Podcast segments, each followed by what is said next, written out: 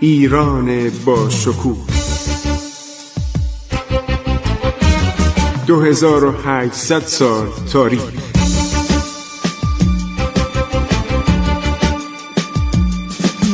عبور از تاریخ.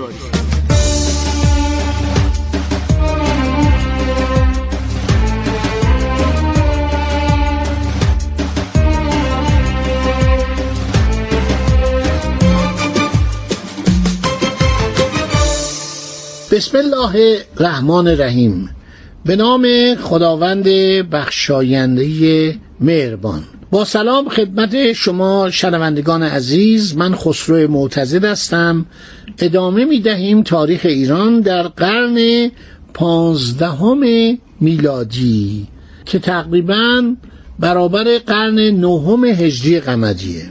من براتون گفتم شخصی به نام عزن حسن بوده، ترکمان، از پادشاهان سلسله باینداریه.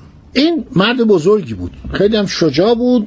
ما حتی صورت اینم الان جلوی چشم ماست، برای اینکه آمبرسیو کنترینی اینو دیده، مدتی در اردوگاه این بوده، هم در تبریز، هم در قم، هم در اصفهان.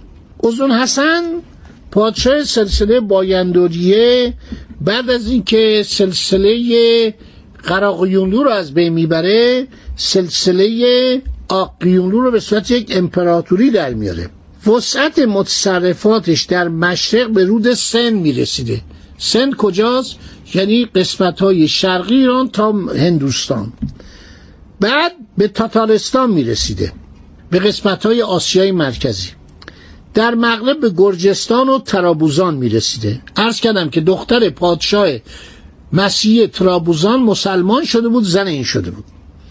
آذربایجان، عراق عجم، عراق عرب، کرمان، فارس، دیاربکر، کردستان، ارمنستان جزء امپراتوری باینداریه بوده. گرجستان هم باجگذارش شده بود. در این دوران اختراع توپ انجام میشه. این اختراع توپ خیلی در دنیا تأثیر میذاره. یعنی توپخانه رو اول با سنگ شلیک میکردن، بعد تبدیل میشه به گلوله فلزی. سپاهیان عثمانی با استفاده از مهندسان به اسارت درآمده اروپایی موفق میشن توپخانه سنگین خودشون رو به راه بیاندازن و دولت عثمانی یکی از دولت‌های اولیه است که از توپ استفاده میکنه. دولت عثمانی بعدها در نبرد چالداران به ایرانیان نشان میده که عصر تیر و کمان و سپر و شمشیر و نیزه و گرز سپری شده. آقا تموم شد. ایرانیان میدونن یه حالت مردانگی و پهلوانی داشتن که آقا نه، اصله چیه؟ با تفنگ آدم نباید شلیک کنه، آدم باید بره با شمشیر بجنگه، با تیر و کمان بجنگه. اصلا براشون ننگ بود. یکی از شکست‌های ایرانیان علتش بود که اعتقاد داشتن این جنگ مردونگی نیست که آدم از دور واسطه با شلیک توپ، مثلا با خمپاره توپ چهل پنجاه نفر رو بکشن، یا مثلا از تفنگ تیراندازی کنن، یا از شمخال. یه تفنگ سنگینی بود، پایدار بود، روز زمین سه پایه میذاشتن، خیلی هم مشکل بود تیراندازیش. در سال هزار و چهارصد و پنجاه و یک میلادی جوانی به نام سلطان محمد دوم بر تخت سلطنت عثمانی جلوس میکنه. یادتون باشه که یکی از نیاکان به نام ییلدیریم بایزید به وسیله تیمور شکست میخوره و داغون میشه، یعنی امپراتوری ترکیه اصلا از بین میره، تقریبا اسیرش میکنه. ولی خبری میرسه که در مشرق ایران شورش شده و تیمور حرکت میکنه، میره دیگه، وقفه میکنه، برگرده به ترکیه. حالا یکی از فرزندان، نبیره های همون شخص ییلدیریم بایزید، سلطان محمد دوم که در قسمت های از ترکیه اینا سلطنت میکردن و آنگوریه یا آنکارا پایتخت اینا بود، وی در نزدیک قسطنطنیه در کرانه اروپایی بوسفور یک دژ درست کنه به نام روملی. الان هم هست روملی. عرض شود که یک دژی است که در سال هزار و چهارصد و پنجاه و یک سلطان محمد دوم میسازه. با احداث این دژ ارتباط میان بیزانس و دریای سیاه قطع میشه. سلطان محمد دوم آدم جنگجویی بوده، به مره لشکر میکشه تا مانع کمک رسانی اروپاییان از آن سو به بیزانسیا بشه. در ماه آوریل سال هزار و چهارصد و پنجاه و سه نیروهای عثمانی شهر قسطنطنیه را به محاصره در میارن. پولومر محقق فرانسوی در اوائل قرن بیستم کتابی نوشته به نام تاریخ بیزانس، در ایران هم ترجمه شده به نام از مجموعه چه بیدانم. پولومر نشون میده و می نویسه که امپراتوری بیزانس دچار تشدد بود، مرتب کودتا می شد، گاهی زنا می اومدن بر سر کار. یه زنی بود مثلا اسم ایران اگر اشتباه نکنم، چشم پسرش رو در آورده بود، خودش فرمان روایی میکرد. یه سری سردارای یونانی بودن، یه سری آدمای ماجراجو بودن، حتی غلام بود میومد امپراتور میشد. اینا دیگه دوران اینا گذشته بود، هزار فکر کنه سیصد چهارصد سال اینا حکومت کرده بودن. یک شخصی بوده به نام امپراتور کنستانتین پانزدهم لا لوگوس دراگاسس، اسمش این بود. این اسم کاملش. اهالی شهر و شمار زیادی از سپاهیان اینا میگن آقا ما جلوی این ترکان میخوایم مقاومت کنیم، ما نمیذاریم این امپراتوری هزار و چند ساله از بین بره. پاپ به کمک اینا میاد. جیوانی جستینیانی لونگو، این از مردم جنوا یا ژن بوده. اینو تو تاریخ ها نوشتن، من دارم در میرم تاریخ های مختلفی که در این باره نوشتن. یکی از بهترین تاریخ ها تاریخ امپراتوری عثمانی وین ووسینیجه، همینطور تاریخ بیزانس پولومر. من فکر کنم ویلدورانت هم خیلی در تاریخ تمدن به سقوط امپراتوری روم شرقی اشاره کرده.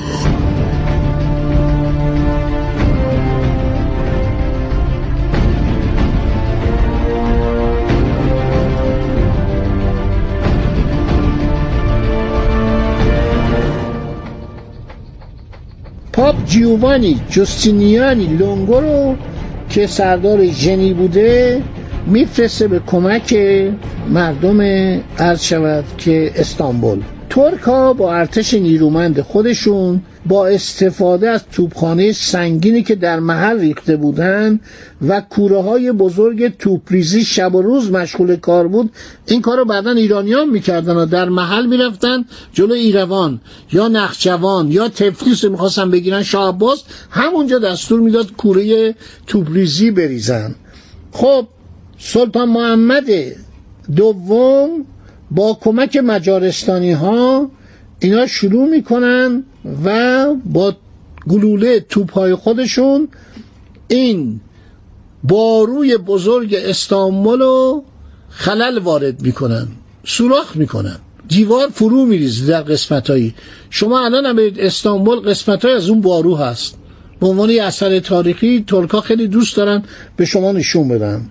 سلطان محمد دوم موجد سپاهی نیرومند و یک نیروی دریایی کارا و مجرب بود. حالا در ایران ترکمانان دارن حکومت میکنن و سلطان محمد داره پیش میره، داره کشور خودشو به صورت یک امپراتوری در میاره.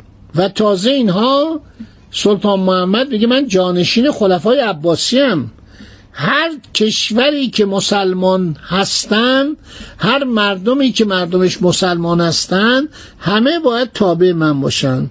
بعدم مدتی بعد سلطان سلیم که از نوادگان اوست میره و عربستان میگیره، اسم خودشو میذاره خادمه حرمین شریفین. حالا عثمانیان میگن چون دولت عباسی در سال ششصد و پنجاه و شش میلادی یعنی حدود دو قرن قبل از بین رفته، ما جانشینان خلفای عباسی هستیم، همه باید به ما باج بدن، همه باید به ما خراج بدن، همه باید به نام ما خطبه بخونن و سکه به نام سلطان عثمانی بزنن. از جمله این همسایه ما، همسایه شرقی ما ایران، اینا کیان؟ تیموریان که از بین رفتن، قراقیوندو کیه، قراقیوندو کیه، این امرای محلی، اینا همه باید باجگذار ما باشن. واقعا هم همینطور بودا، یعنی اینا چنان قدرتی داشتن اصلا کشوری در بین نبود، ایران تیکه تیکه شده بود. صفویه این حق رو به گردن ما دارن که این مملکت رو به حالت که امروز ما ببینیم متحد کردن. متمرکز کردن، متشکل کردن. صفویه خیلی حق به گردن ملت ایران دارن. از شاه عباس دوم به بعد پرونده صفویه تاریکه، ولی تا زمان سلطنت شاه عباس شما نمی‌بینید اینا چی کار کردن، چطور امپراتوری عثمانی رو به لرزه در آوردن. باج می‌خواستن، گفتن شما هر سال باید مثلا صد خروار عسل برای ما بفرستید، شما باید هر سال برای ما صد خروار زعفران بفرستید، شما باید برای ما کنیز بفرستید، غلام بفرستید، پول طلا بفرستید، مالیات بفرستید، شما باید باج بدید به ما، شما باید نوکر ما باشید، شما باید هر چی ما میگیم اطاعت کنید. مرکز خلافت هم استانبول. نخیر، ایرانی زیر بار نمیرفت، ایرانی حاضر نبود این مذلت و سرفکندگی رو بپذیره.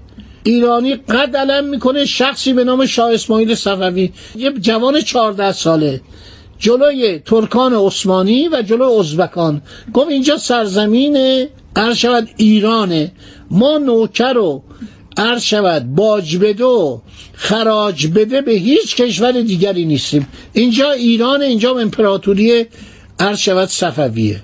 امپراتور عثمانی براش نوشت شما اطاعت کنید، ما میایم ایران رو خاکشو به توبره میکشیم. جواب داد صد مرتبه تجربه کردیم در این دار مکافات، با آل علی هر که در افتاد ور افتاد. خطایی، تخلطشم خطایی بوده، اسماعیل خطایی. براتون صحبت میکنم تا برنامه بعدی. خدا نگهدار شما. عبور از تاریخ.